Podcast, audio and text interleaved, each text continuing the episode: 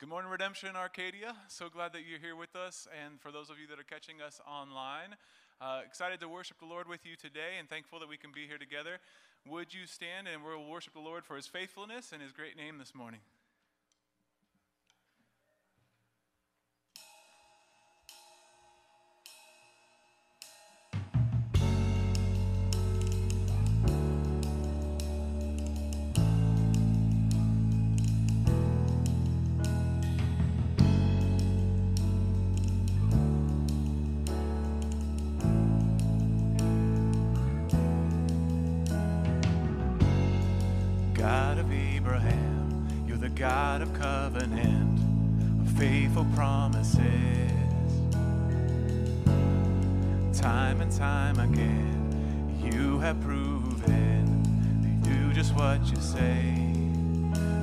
The storms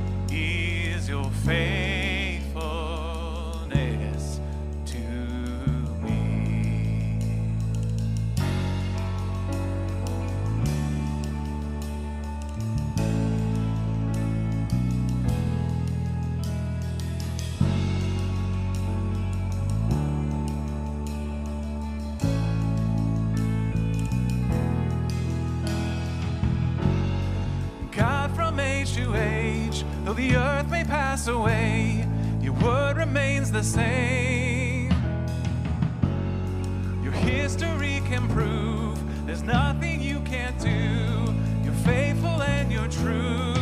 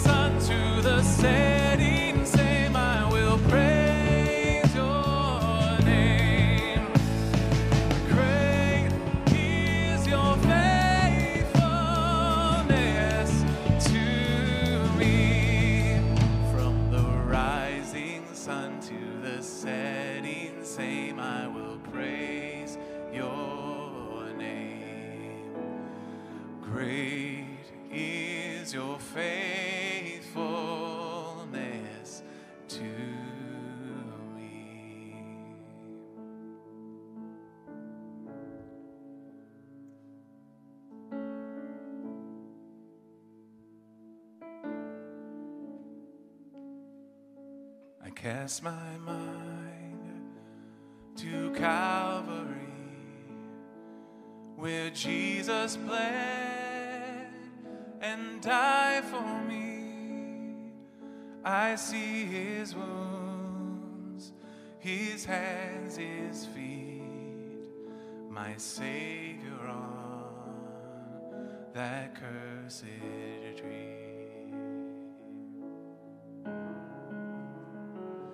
his body bound and bathed in tears. They laid him down in Joseph's tomb, the entrance.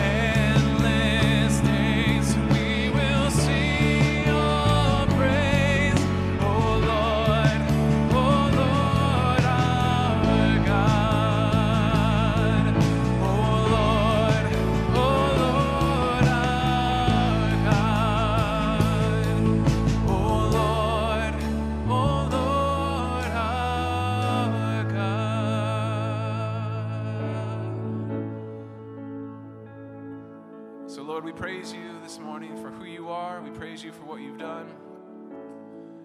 We praise you for your faithfulness, God, to us, your church. May you be glorified in the things that we do together this morning with you and with each other, with your family, your body. Lord, our prayer is that each of these things will be done to your glory and for our growth. We praise you, God, the name above all names. In Jesus' name, amen. Would you remain standing for the reading of the scripture?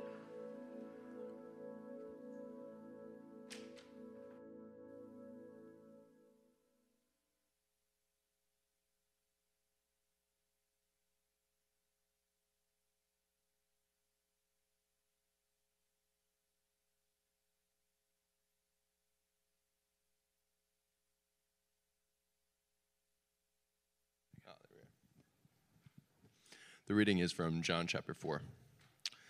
After the two days, he departed for Galilee, for Jesus himself had testified that a prophet has no honor in his own hometown.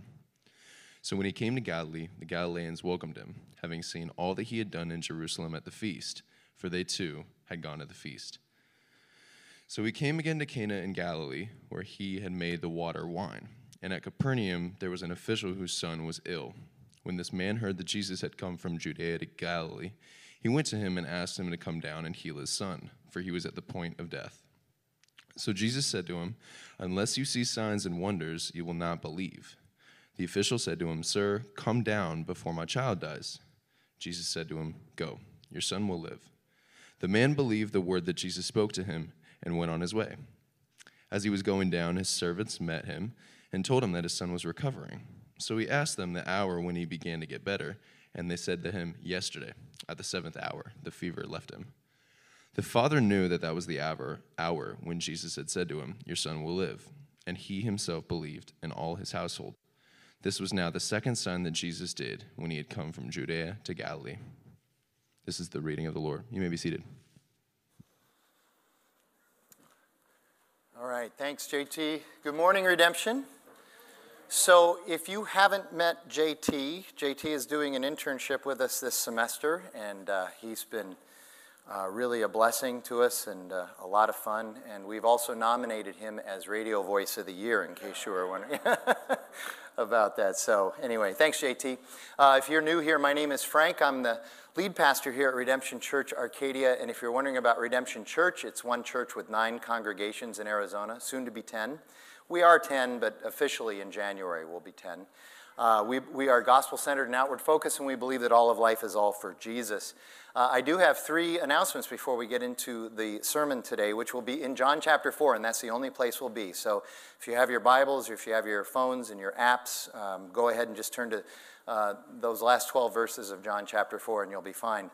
So, first of all, um, this coming Tuesday, uh, we are breaking our election season fast uh, with a night of prayer here in the sanctuary. And so uh, Trey is putting this together and organizing it. So from 6 to 7, there's going to be prayer, and then from 7 to 8, there's going to be food. And so we'd love for you to RSVP for that event so we know how much food to be able to have here. But, um, it, and I know some of you are probably thinking, I want to stay home and watch the election results. No, you don't. You want to come and pray because we really need prayer for this election season. So, uh, anyway, so that's on Tuesday night. And then um, the following Saturday, uh, like uh, another weekend away, uh, on the 14th is our annual workday. We've done this uh, now all four years that we've been in this property that God has graciously provided for us. Uh, we want to be good stewards of it, so once a year. In November, we gather as many people as we can, and we make a list of like sort of like medium-sized chores that need to be done that aren't part of the regular maintenance, but also aren't major things that we have to contract out for. And so we try to get that all done uh, in four hours on Sunday, Saturday morning, and, and we always do a nice job. And the, it really helps the campus, and it helps um, uh, us to be able to maintain things here. So we'd love for you to sign up for that. It's from 8 to noon, and then we're going to provide lunch afterwards outside on the patio. And so, again, we'd need you to RSVP for that so we know how much uh, food to bring. And if you're handy with any sort of tool, it doesn't matter. And even if you're not handy with any tools, there's stuff for guys like me that don't, don't know how to turn on a hammer. And, and so, you know, I, they'll find something even for me to be able to do. I'm good at clipping Palo Verdes because I don't really care for Palo Verdes, so I'll clip them. They have to tone me down a little bit with the Palo Verde. So, uh, and then the last um, announcement, pretty serious stuff. I'd like you to really pay attention to this. Uh, in March, uh, the elder board at Redemption Arcadia, that would be myself, Steve Wheeler, and Jim Moreland, uh, set out to uh, expand the elder board to five or six. It's, we're going to expand it to five, it looks like now. Um, and there is a very detailed and comprehensive process that redemption churches go through in order to nominate elder candidates. Uh, they're not going to be voted on, but you'll at least we're going to have a 30-day period of time where you get to we get to kind of get to know them. Um, but we have gotten our list down to the two who are certainly called by God uh, to do this work and uh, are going to be uh, candidates for elder. And uh, those two men are going to be introduced next week. I'm not going to tell you who they are today, but I want you to be aware that next week during the Sunday services, they're going to be in- just introduced so that you know who they are. And Steve Wheeler, one of our elders, and actually he's sort of the de facto, uh, we don't have a, an official chairman of the elder board, but he's kind of like the chairman of the elders because he asks more questions than anybody, so he gets that title. Uh, but he's going to introduce them uh, to us, and then as part of that 30 day process of just getting to know them, on Wednesday night, November 11th, please mark this in your calendar. Wednesday night, November 11th, that'll be our Wednesday night class. From 6:30 to 7:45 in here, I'm going to interview these two uh, men. Uh, from 6:30 to 7:45, we are going to live stream it. We're going to record it and put it on the YouTube channel as well. Um, but if you want to come in person and be here live, uh, you are more than welcome to uh, to be able to meet and get to know these guys if you don't already know them uh, a little bit more uh, deeply. We're excited about this, but we've also, this has been a strange process in the sense that um, lots of times when you nom- nominate elder candidates at a church, um, the, things are going really well in church world and uh, it's all cupcakes and muffins. And so people are like, yeah, I'm ready to be an elder. It's just going to be so easy. Uh, these two guys understand that they're entering into this level of church. They've been leaders in our church, but they're entering into this level of church leadership at a tumultuous time in the church. And not just redemption, I mean churches everywhere. Uh, considering the political uh, turmoil and culture that we're in the middle of, um, the, the pandemic, uh, churches have challenges right now. Um, it's, it's, it's a tough time to step up as a leader, and both of them have prayed and have searched their hearts. Their wives have been involved in this decision, and uh, right up front, and they firmly believe that they are called, and they know that they're not coming into a cupcakes and muffins situation in the church in America today. They know it's broccoli and cauliflower and will be for a while, so they understand that. And so we feel blessed that these uh, men have decided to step forward at this time uh, to be able to do this. So be praying for that. And next Sunday, we'll introduce you to them. And then Wednesday, the 11th, we'll have a little bit of a, a nice little interview with them. Okay? So let's pray and we'll get into John, the rest of John chapter 4 today. Lord God, we open up your word now and we pray that your truth and your wisdom uh, would just settle on us. And that uh, we want you to know that we welcome your Holy Spirit here and ask the Spirit to fill us and to enlighten us uh, during this time so that we might understand your word from you. Uh, take the word of God and apply it to the hearts of the people of God. And we pray that in Jesus' name. Amen. So 42 verses last week, just 12 this week. That's about, I don't know, roughly 30%. Don't worry, my sermon will not be only 30% of what it was last week. Sorry about that. I know some of you were excited, but it's not true. I can always find stuff to talk about. Uh, and yes, there is a miracle in this 12 verse passage, but if, if a casual reading of this passage, it doesn't seem like there's a whole lot of anything else going on here, but there, but there is. Uh, when you slow down and read closely, which you should do with Scripture. Read Scripture formationally, not informationally. Of course, you're going to glean the information, but you also need the formation that Scripture gives you, and, and, and you can't do that with haste. So when you slow down and read this passage closely, hopefully you'll begin to see that verse 48 is the nexus of this passage. It's very important, it's a big deal. And it was important teaching for the people there at that time, and it's also important teaching for us in our time. And we'll eventually get that, but there are a couple of other items that we need to set us up for before we dive in. Uh, first of all, some people read this passage and assume it is the same healing that they read about in Luke chapter 8 or Matthew chapter 7. It is not. Uh, the healing that Luke and Matthew both record, which is the same healing, those two healings, uh, is where a centurion's, a Roman soldier's uh, servant is healed. But here in John chapter 4, we see that a royal official's son is healed. So they're not the same. And if you also look at the chronology of the events, you begin to realize these are not the same uh, events. It's a different miracle, and it's the second miracle that Jesus does in Galilee, this northern region, um, maybe 70 miles north of, of uh, Jerusalem and Judea. Um, much of the action in John's gospel does center in Jerusalem, but again, if you're not a careful reader, uh, you get a little bit thrown off by that. Half of John's gospel uh, does center in Jesus being in Jerusalem, but it's the last week of Jesus' life. There's a lot that goes on during that last week. So the first half of, of John is uh, two years and 51 weeks of Jesus' ministry, mostly other than in Jerusalem or Judea. And the last week is in Jerusalem and Judea, but it's very concentrated, concentrated that last uh, 11 or 12 chapters of the book of John. So here, however, we see that this sign is done in Galilee. So we're still early in the gospel when he's doing a lot of stuff up north. So we see this uh, second sign in Galilee. The first one was turning the wa- water into wine in chapter 2. And in, and in chapter 6, we're going to have another miracle up in Galilee. And that'll be when Jesus multiplies the fish and the loaves and he feeds the 5,000. And so that leads to the second point before we get into today's passage. I want you to think about and consider these three miracles that I just mentioned more comprehensively, not just as one off miracles, but put them together and consider them comprehensively. In chapter 2, turning the water into wine, the wine, if you recall, symbolizes joy, blessing, and restoration. A big theme for the Jews and for us. The healing of the son who is on his deathbed. That's here in verse four, in chapter 4, which we're going to look at today. That symbolizes resurrection. And then that miracle in John chapter 6, which we will eventually get to, the multiplying of the lo- loaves, that symbolizes God's provision. And so you put all that together and you begin to understand Jesus more comprehensively. You understand that he is the Christ, he's the Messiah, he's the Savior, but he's the also he's the author of, the, of new life and he is everything that you and I need and you begin to understand the comprehensive nature of Jesus.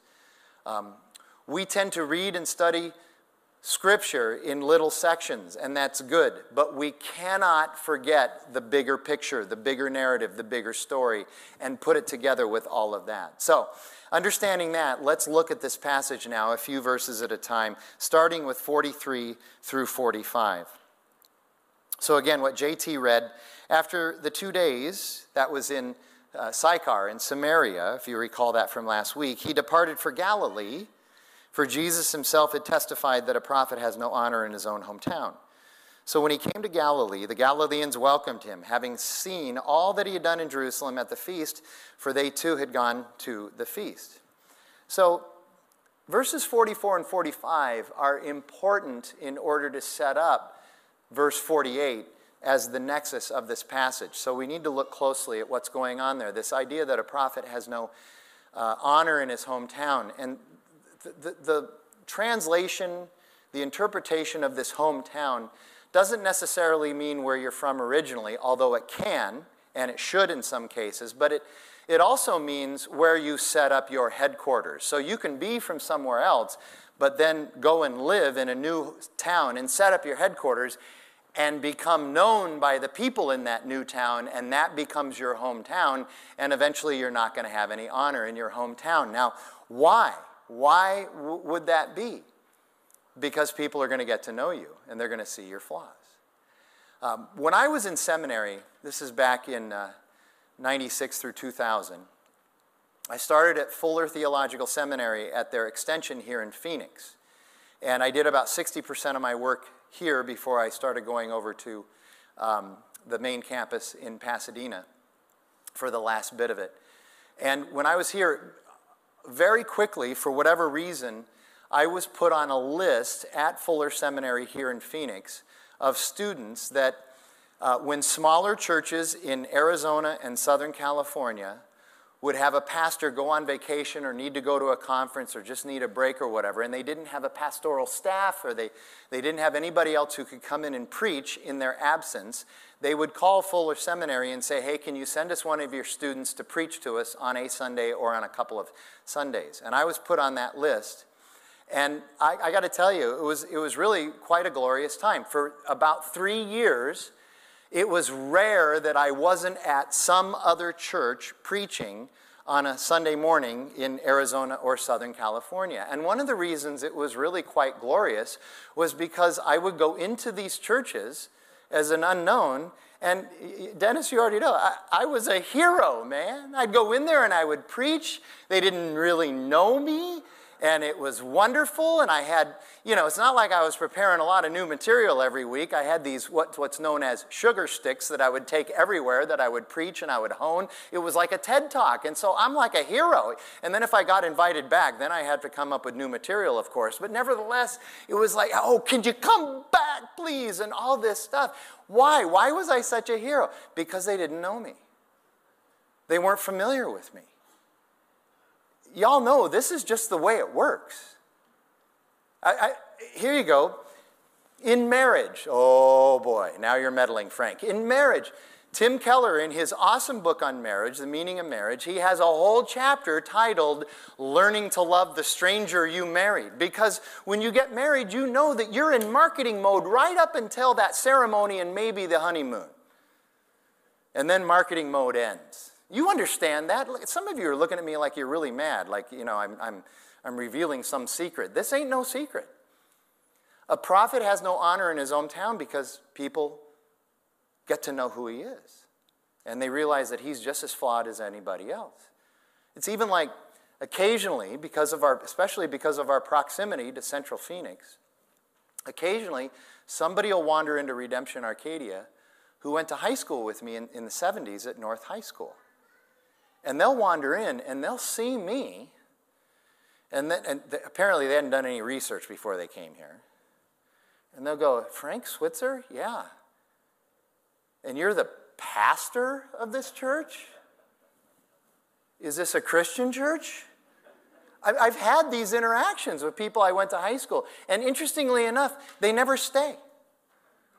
They never, I don't have anybody I went to high school with staying here.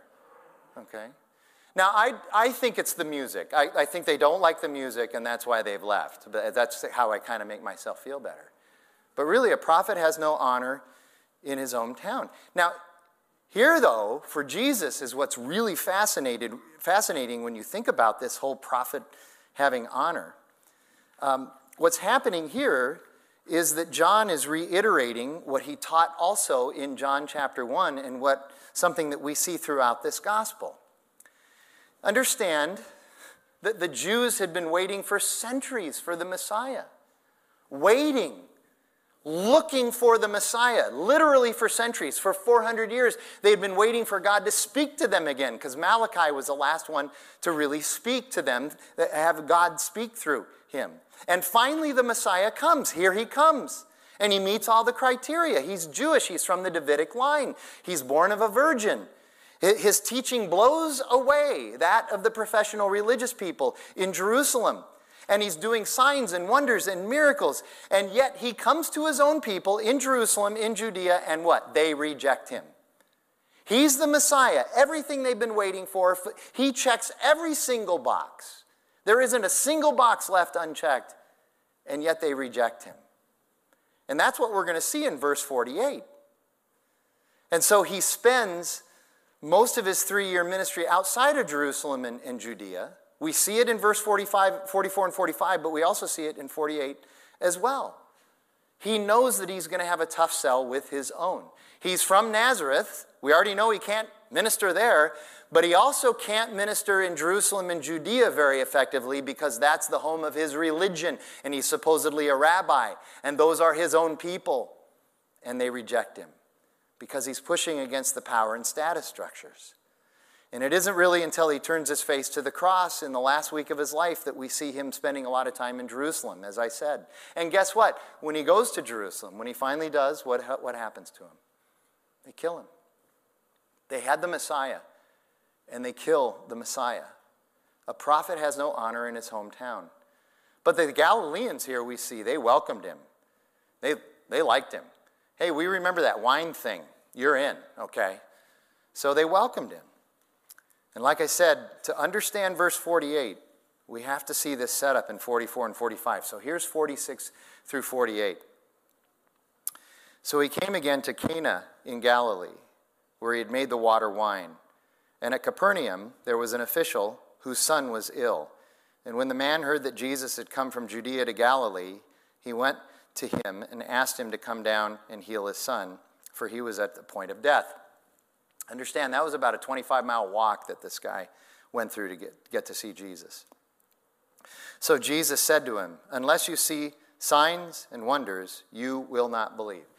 So understand, this is, this is a royal official who works for the government. He's Jewish, so he understands about rabbis and he understands the teaching about the Messiah and about signs and wonders. He gets all of that. He's Jewish, but he's employed by the Roman government as an official working under Herod Antipas, who was the governor at that time of, of Galilee. And it's funny to me, and, and not funny, haha, but it's funny in, in, a, in an ironic sense. Here's, here's what's happening, and we need to grasp this. Here's what's happening his son is on his deathbed. As a parent, I, I, let me tell you something, that would just be absolutely tremendously devastating. You'll do anything, okay? What he's dealing with here, this man, is he's beginning to understand that no matter how much power or money or status or importance you and I have in this world, when something very dear goes very wrong to something that is really important to you, and that something wrong that happens as it almost always is, is completely outside of your, your control. At that moment, you and I are confronted with our absolute lack of self determination, of self control, of ability, and hope apart from Tony Robbins. No? Apart from Oprah. No?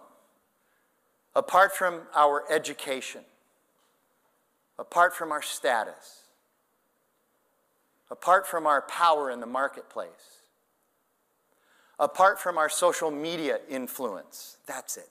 That's it. You see what I'm getting at? He recognizes all the power that he has in his culture. He can't do a single thing to save his son.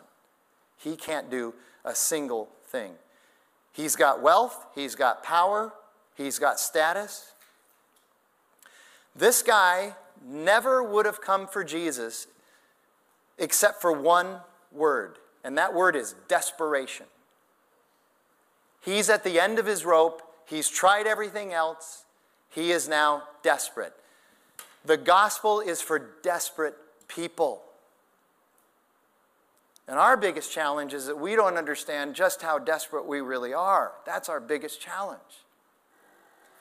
Uh, this will sound a little bit self serving, and maybe it is, but I can tell you that those of us who have the opportunity to preach in prison, we love preaching in prison because they are desperate down there.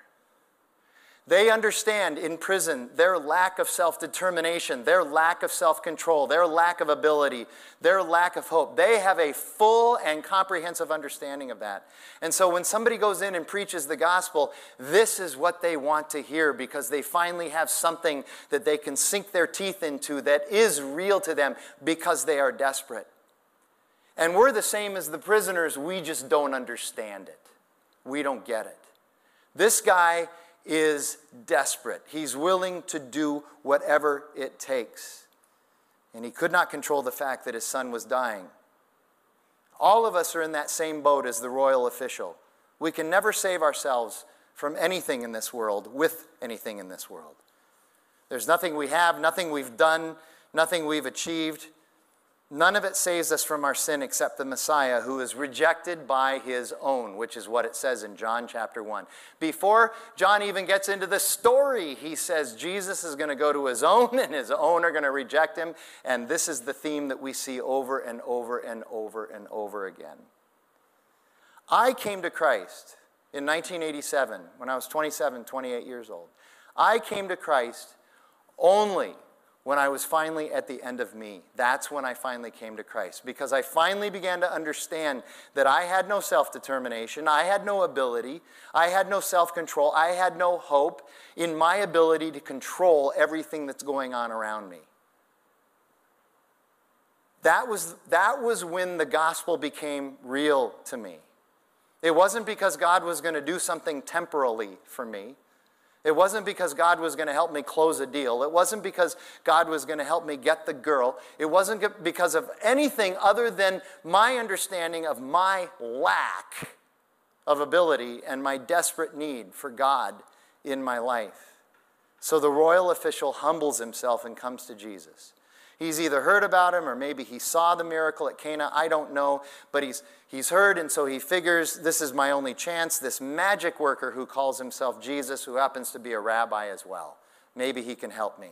And so he comes and he, he asks Jesus. That's what it says in the Bible. But that Greek word is ask is too weak. He implores Jesus. He begs Jesus. He's desperate. And in verse 48, Jesus says something to him that I think feels and seems so incongruent with what's happening. He doesn't say, Yeah, I'll go with you, or No, I won't. Instead, he says, Unless you see the signs and wonders, you will not believe. Why does Jesus say this? It seems so incongruent. Well, first of all, we need to understand that in the Greek, the you is plural. He's speaking to the royal official, but he's saying you, Texas Jesus, all y'all, you, all the Jews, all of my own people, the Jewish religious professionals, all of you in Judea, all of you in, in Jerusalem whose home base religion is down there, all of you who know about the Messiah but are rejecting me, all of you see signs and miracles, and yet you will not believe. That's he's talking to the royal official and chastising him, but he's chastising the royal official on behalf of all of the Jewish people. And the reason he's chastising them is because they're only interested in Jesus, if they are interested in him, in what he can do for them temporally. Not temporarily, it's, yes, it would be temporarily, but temporally meaning of this world in this moment. Jesus is there for your eternal need. Here's what Jesus is saying. If you get past all the code speak, here's what Jesus is saying. There's like a whole paragraph behind the text of his one little liner. He's saying, you don't believe in me. You just want me to do stuff for you. That's it. And the irony is that the stuff that I do for you, which I will do from time to time, isn't really, truly, eternally what you need. What you need is to believe in me for salvation. And he's saying to, to the royal official, You, sir, and everyone else is here for one reason. You're here for one reason, and it is the wrong reason. You are here for your wishes and desires, you are not here for righteousness and redemption from your sin. You all don't get it. And that's our problem too. I can't tell you how many people, you know, when you're in a social situation and then somebody finds out that I'm a pastor, uh, the, the, most common response, the two most common responses is the first thing they do is they apologize for their language. I've heard it before. But then often what they'll do is they'll say something like this and maybe it's just because they don't know what else to say, but they'll say, oh, yeah, I tried Christianity once and it didn't work for me. I tried Christianity, it didn't work for me. In other words, they didn't get their way temporally. That's what it means. They had some problem. They went to church, somebody prayed, the problem didn't get fixed. Well, God's out. Okay? Or maybe they've come and then they begin to read Scripture and they come across certain passages in Scripture and they don't like it when the Bible says things like in James, consider it all joy when you encounter trials of various kinds. What do you mean when I encounter trials? I thought, I thought the whole idea of Christianity was, you know, smooth sailing for the rest of my life. I thought that's what it was. No, this is reality. The point is, is that you need the gospel because you're going to have trials. They don't like it when the Bible says, do nothing out of selfish ambition or vain conceit, but in humility consider others better than yourself. What? No way. I'm better than everybody else. Or when it says, submit to one another out of reverence for Christ.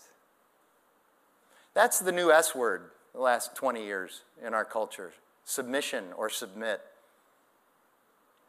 And I certainly don't like it they say when Jesus says, Deny yourself, pick up your cross, and follow me. Hang in there with me. Some of you are here for the wrong reasons, and don't get me wrong, we are glad that you are here, but some of you are here for the wrong reasons. Jesus wants to save you from your sin, from your separation from God, and He wants to reconcile you to God. He's not here to fulfill your worldly and carnal hopes, dreams, and wish list. And it's my sincerest prayer that you will do some serious and honest self assessment and that the Holy Spirit would convict you of your misguided expectations.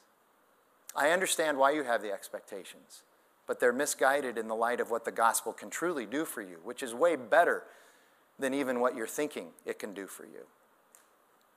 It's, it's C.S. Lewis uh, talking about the little boy who is content in poverty to make mud pies all day long because he cannot imagine what a holiday at the beach would look like. Those of you, those of us, who think that the gospel is to simply fulfill your own little wish list, our problem is, is that we can't imagine what Jesus can really do for us. The fullness and the comprehensive nature of the gospel. So 49 through 50 now. The official said to him, Sir, come down before my child dies. Jesus said to him, Go, your son will live. The man believed the word that Jesus spoke to him and went on his way. Now, some people talk about how there's a second level of belief later in this passage, and we'll get to it. So they say he didn't really believe for salvation at this point, he will later but at least we know he's on his way. I think he did believe for salvation at this point, and the reason is because he didn't think twice about turning around and walking back 25 miles to his home where he knew his son would be healed. And at least he's on his way to salvation. He's hearing the gospel in what Jesus is telling him. And besides that, think about if you're a parent and you're the wife and you sent your husband out. The husband says, I'm going to go and talk to this Jesus guy and maybe he'll heal our son. And, and, and you're heading back now to the house. You know that to head back with no news, bad news, you didn't bring Jesus, what's wrong with you? Our son is dead, our son is dying. You don't want to head back there that easily, that calmly, and yet he turns and he walks away. He believed the word that Jesus said to him. And this understanding of believing the word, think about this. In, in the, the letter that Paul writes to the church in Rome, one of the things he says is, How beautiful are the feet that bring good news. In, in other words, uh, that's a reference to at the end of a battle, when, when, a, when a nation or a city state has won a battle, a person would run from the front of the battle back to the city state, and they would run exuberantly because they had victory and they would look at the feet. How beautiful are those feet that are coming to deliver uh, the victorious message, the good news of victory to us. Paul says that about the gospel, those who carry the gospel, those of us who tell others about Jesus. How beautiful are the feet of those that carry the good news. And the only way you can understand that good news is to hear it by word. You're hearing the word. And so this, this royal official hears the word and he believes how beautiful are Jesus' feet who's carrying this good news. And now he becomes the carrier of the good news. And yet he doesn't even have to carry the good news back, as we'll find out. He's, his son is being healed at that very moment. And so he believed. If we were to boil down the Gospel of John to one word, what would that word be? It would be believe, trust, faith. The royal official hears Jesus' rebuke and he responds in faith. He believed.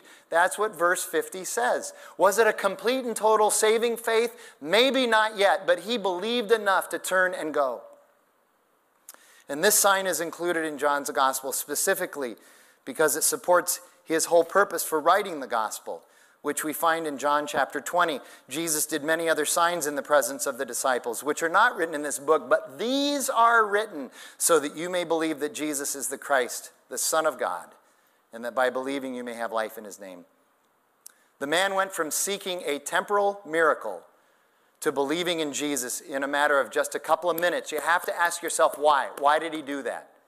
Because Jesus confronted him, that's why because Jesus gave an incongruent answer. He confronted him. Not because Jesus got him out of a jam, he confronted the man.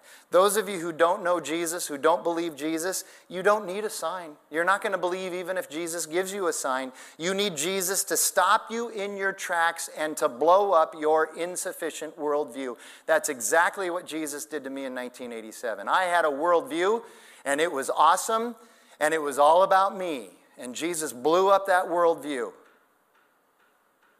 And that's when the Holy Spirit worked in my life and converted my heart. And this man ended up with such great faith, such fervent belief, that he simply left and headed back to his home, that 25 mile trek, with nothing more than Jesus' word that his son would be healed. He didn't ask for a contract, he didn't ask for proof, he didn't ask Jesus to swear on the lives of his family. He just believed. And yes, his son was healed. But the most important thing that happened that day, and as a parent, this is tough to hear and it's tough to digest, but the most important thing that happened that day was that he believed. Yes, his son was healed, but the most important thing was that he believed. And here's what happens 51 through 53. As he was going down, his servants met him. And, and th- th- so they didn't wait till he got home. Notice how this is written. They didn't wait till he got home. They were waiting for him. They were, they were so excited. It was like um, the father seeing the prodigal son coming, and they ran out to meet him. They were so excited about what had, what had happened. As he was going down, his servants met him and told him that, this son was, that his son was recovering. So he asked them what hour it was when he began to get better. And they said to him, Yesterday at the seventh hour, the fever left him. And the father knew that that was the hour when Jesus had said to him, Your son will live. And he himself believed, and all his household. And now this was the second sign that Jesus did. I just imagine that interaction in verse 51. He's telling them the good news. Boss, you won't believe it? He's out of the blue, he's getting better, and he kind of goes, Yeah, I know. It's cool, isn't it? And then he tells them all about Jesus. And it says that his whole household believed. In that cultural context, it meant not only did his wife and his sons and his daughters believe, but everybody that was a part of his enterprise, his household, all of his servants, all of his contractors, everybody that was a part of it, these men that came out to meet him, they all believed in Jesus as Messiah through his testimony of his interaction with Jesus. He said, I've met the Messiah. I am now capable of telling other people about Jesus. And all I did was have a 30 second conversation with him. But I can now tell people about Jesus. I can tell them the good news. I have beautiful feet as well. They all believed, and this should remind us this is common language about the gospel.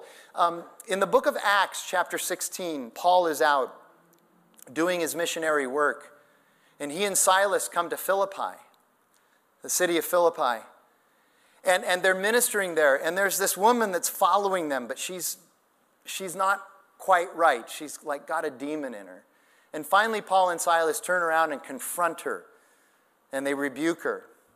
Well, the men in the city who knew the woman didn't like this. And so then they went to the officials of the city and they said, uh, These men are a problem, Paul and Silas. And so they riled up the entire city against Paul and Silas. And so um, the, the police, if you will, in Philippi, they beat Paul and Silas, and then they threw them into the prison in Philippi, and they put them in chains and in stocks.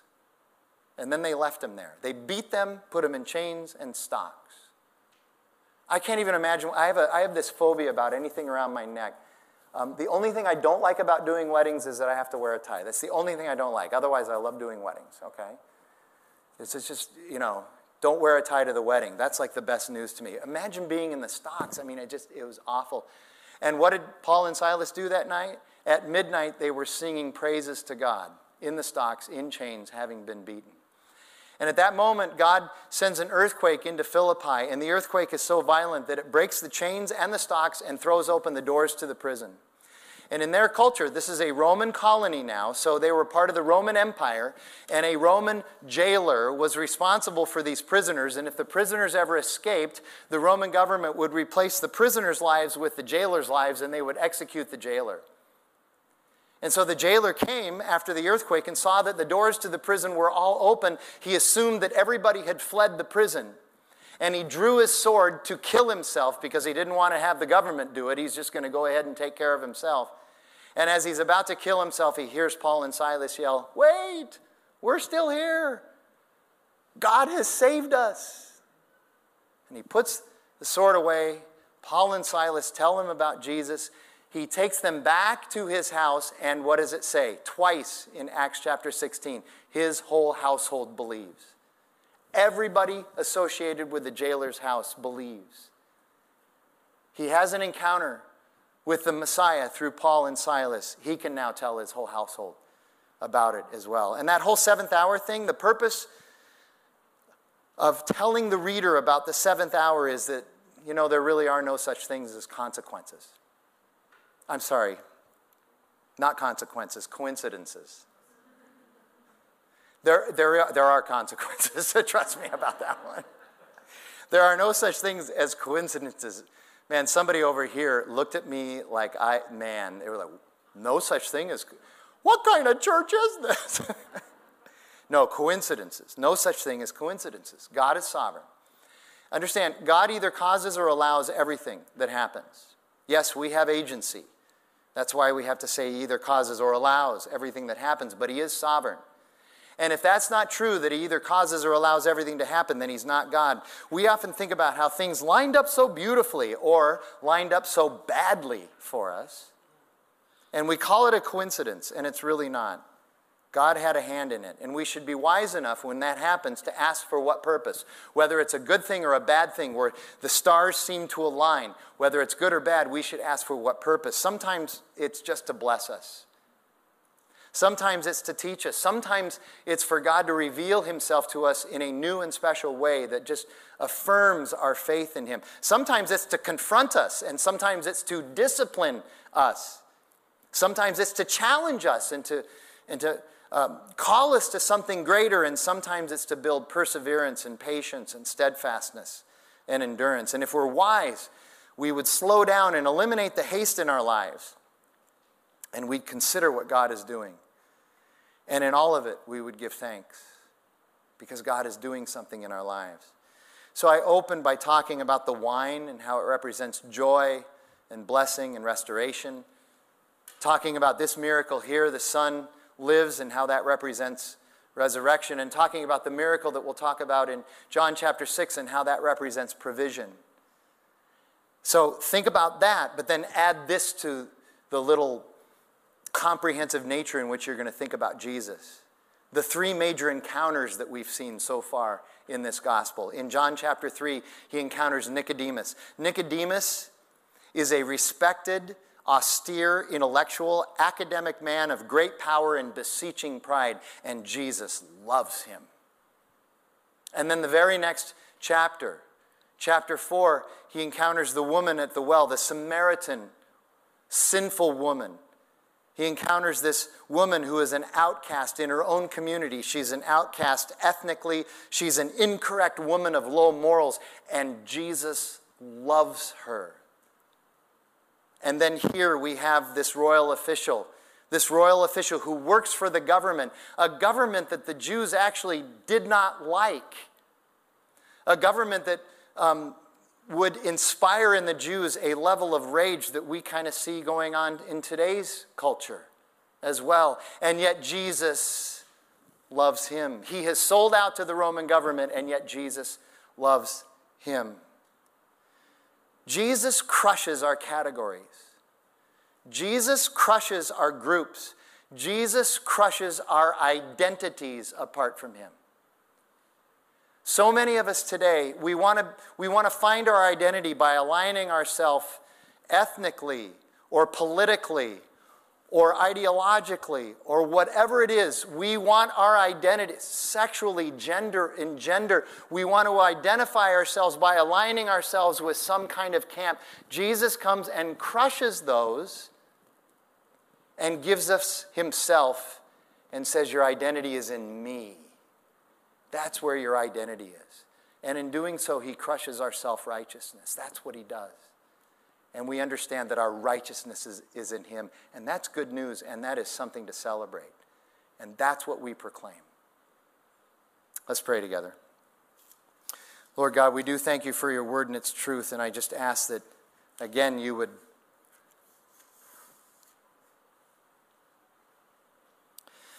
You would help us see the end of us and who you really are. Help us to know who you are so that we can understand better who we are and know our need for you. Jeremiah tells us that our hearts are wicked and deceptive beyond all things, and no one can understand them, and we are fooled by them all the time. Convert our hearts, change our hearts so that we seek after you, and we know that the beginning of all wisdom is to know you. We pray that in Jesus' name. Amen. So, again, we welcome those of you who are joining us on the live stream, and uh, we hope you have your elements ready for communion. And if you uh, came in today and, and, forgot to grab your uh, little uh, communion packet as you walked in, please go ahead and grab that now. We kind of even like having a little bit of movement in the, in the room during this time. Um, so go ahead and do that. We're going to take communion together. That communion at the Lord's table, again, is a reminder of who we are and that we embrace Jesus and that we celebrate and proclaim his death until he comes again. It's November 1st. You realize that Advent starts on November 29th. That's how close we are to that. And we're going to proclaim and we're going to celebrate that second coming of Jesus by talking about the first coming of Jesus. And so we do that now as we take these elements together. Also, Again, if you need prayer, uh, we'll be available in, in the wings for prayer if you want to come up for prayer also after uh, the service for a little while. And then Trey's going to come up after this song and he's going to uh, give us our benediction, but he's also going to uh, tell us about Orientation Sunday as well and tell us what happens with that.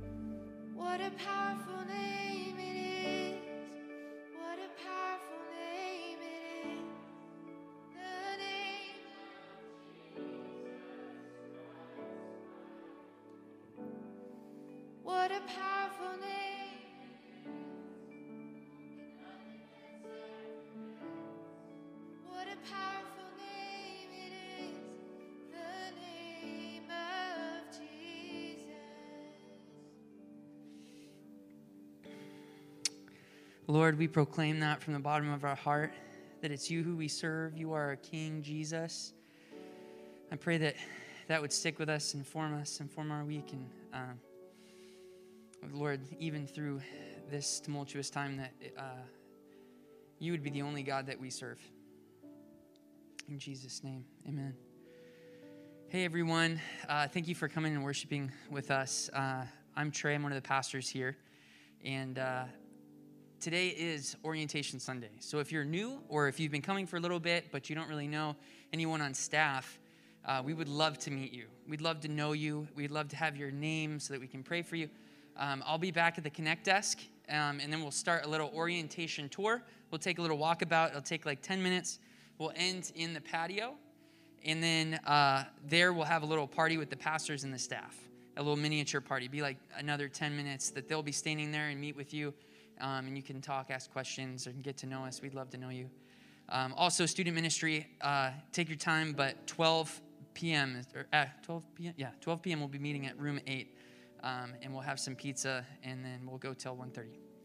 Cool. I'm gonna read uh, out of Revelation something that Frank was talking about, which is having hope for the things to come, eternity, in, in eternity, not necessarily just uh, this this world. And so I'm gonna read this over us as our benediction